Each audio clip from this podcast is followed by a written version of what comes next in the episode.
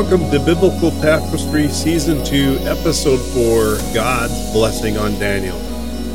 Biblical Tapestry is a podcast where we explore how the Bible is its own commentary and how the Gospel is thoroughly woven from Genesis to Revelation. In this fourth episode in the book of Daniel, we see the blessings that God gives Daniel and his friends for the faithfulness they demonstrated as captives in a pagan land we see that God is the ultimate giver of abilities and gifts to be used for his purposes. All right, let's start in Daniel chapter 1, verse 17. God gave these four young men knowledge and understanding in every kind of literature and wisdom. Daniel also understood visions and dreams of every kind.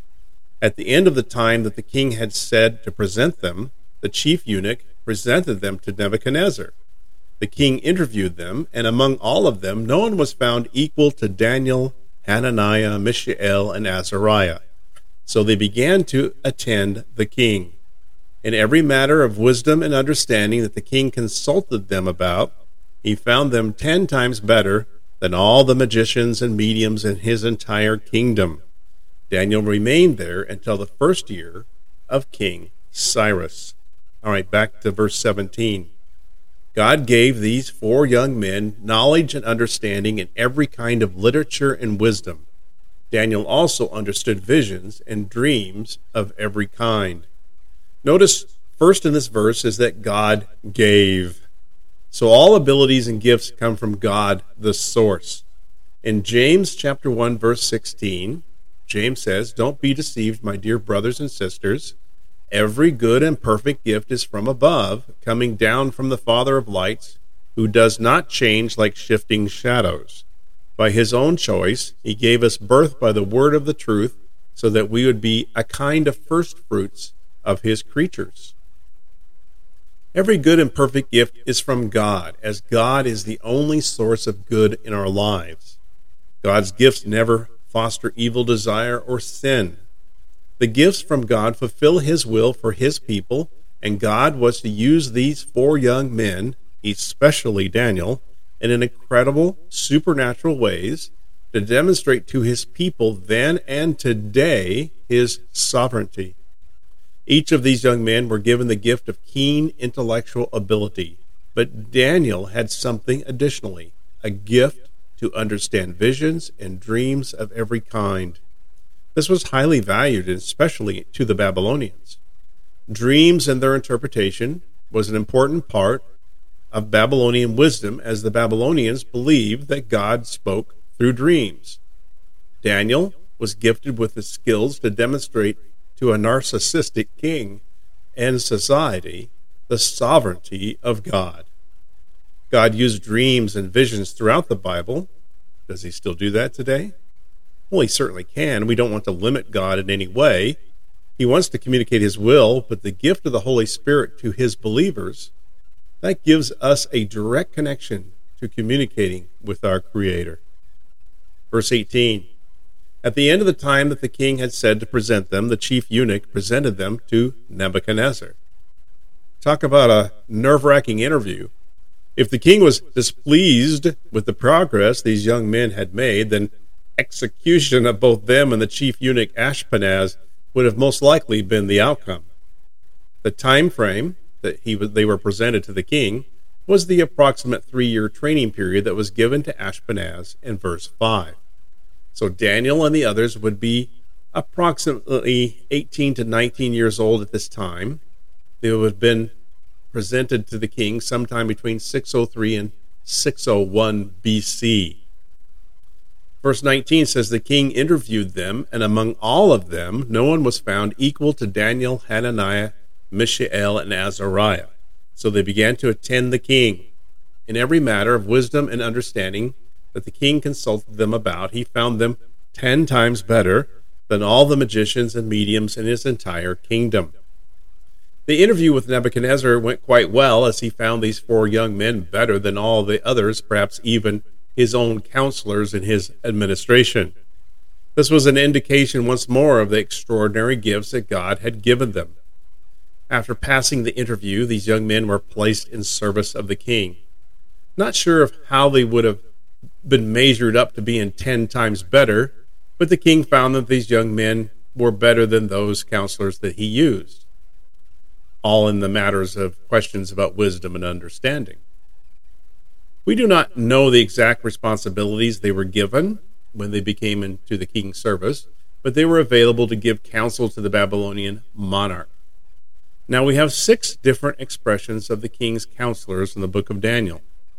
Daniel and his friends were found better than the magicians. Magician is a rendering of the word in Hebrew, hartum, which was the same word describing the magicians at the time of Joseph and of the time of Moses.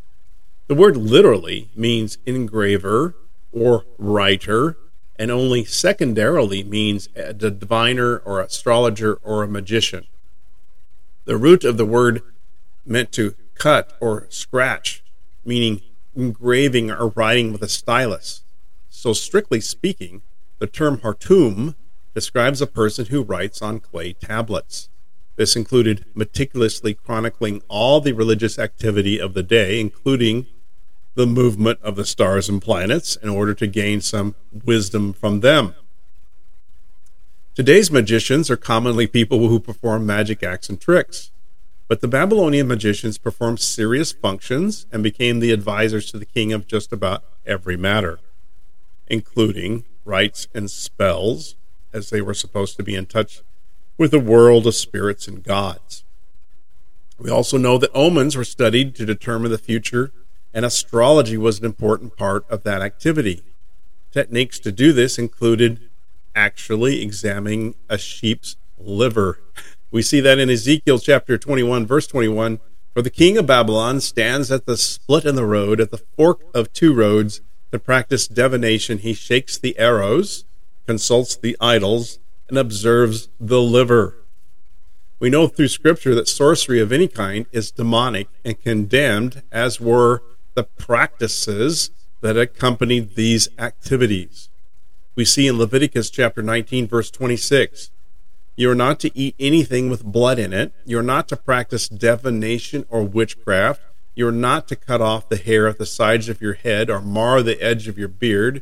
You are not to make gashes on your bodies for the dead or put tattoo marks on yourselves. I am the Lord. These are all practices or activities associated with divination and witchcraft. The mediums mentioned in verse 20 is sometimes translated as enchanter or astrologer or conjurer. It is a translation of the Hebrew word asap, meaning conjurer or necromancer. The Hebrew word is a derivative of the Akkadian word, and remember, Akkadian was the language that the Babylonians spoke, but the Akkadian word was asipu, meaning an incantation priest. These mediums, as translated in the Christian Standard Bible, were considered to be able to communicate with the spirit world. These are all still popular pagan practices today and still very much condemned by God's word. We are assured, even as these young men were conscripted into the king's service, they were not engaged in occult practices. If they were willing to risk their lives to not even eat the king's food, certainly they would not have been engaged in these occult purposes. Verse 21 says Daniel remained there until the first year of King Cyrus.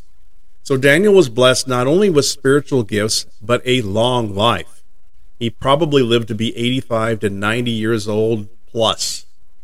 Some think that this verse indicates that Daniel died in the first year of King Cyrus of Persia, but the word remained implies that Daniel lived throughout the entire Neo Babylonian period and the period of exile of Israelites from Israel. We know that the Jews were released from captivity by Cyrus. As we conclude chapter 1, we'll see a reminder that serving God produces some great dividends.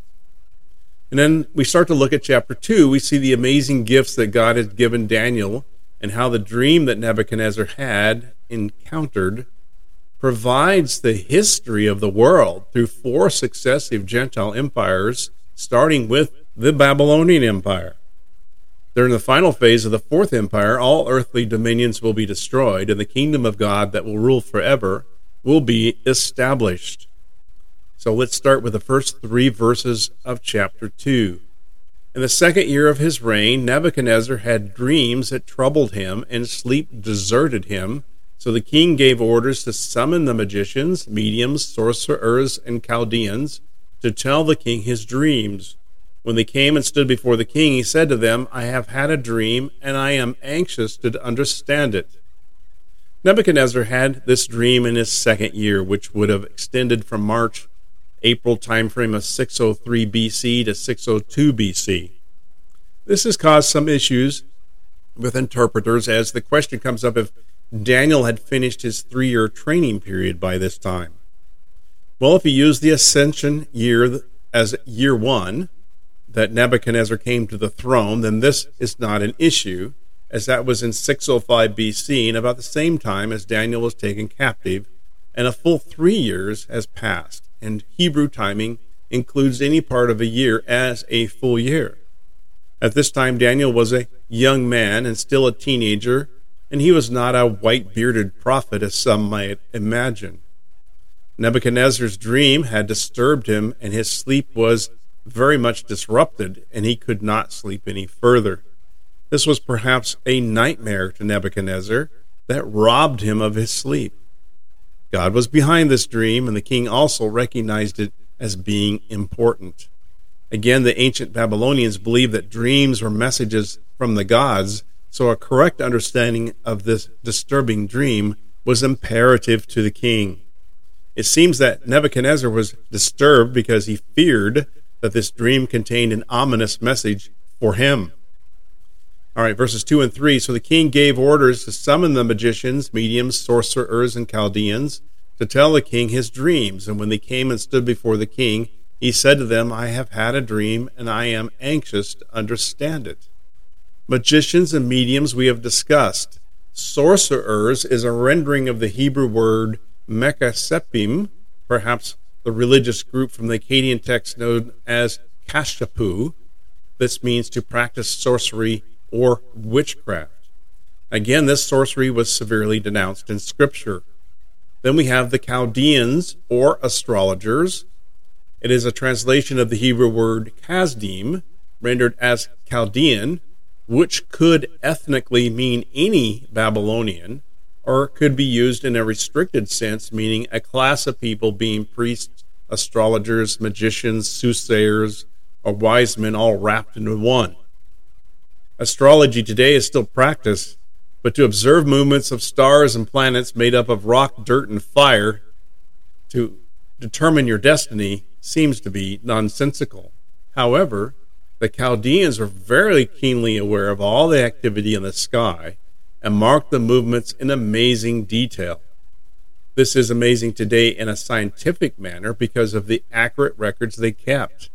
The Babylonian astronomer Nabu Ramanu was able to calculate the length of a year at 365 days, 6 hours, 15 minutes, and 41 seconds. Well, he was 26 minutes and 55 seconds off, but pretty close. So, everyone who was called in at this point to help the king with his disturbing dream. We will see, regardless of the knowledge and wisdom of all the normal counselors of the king, they would encounter significant issues with interpreting the king's dream because of the king's impossible demand. I surely hope you enjoy this season two study in the book of Daniel. Next, episode five, we will get into chapter two and look at the dream the king had and his impossible demand. God bless you, and we'll see you next episode.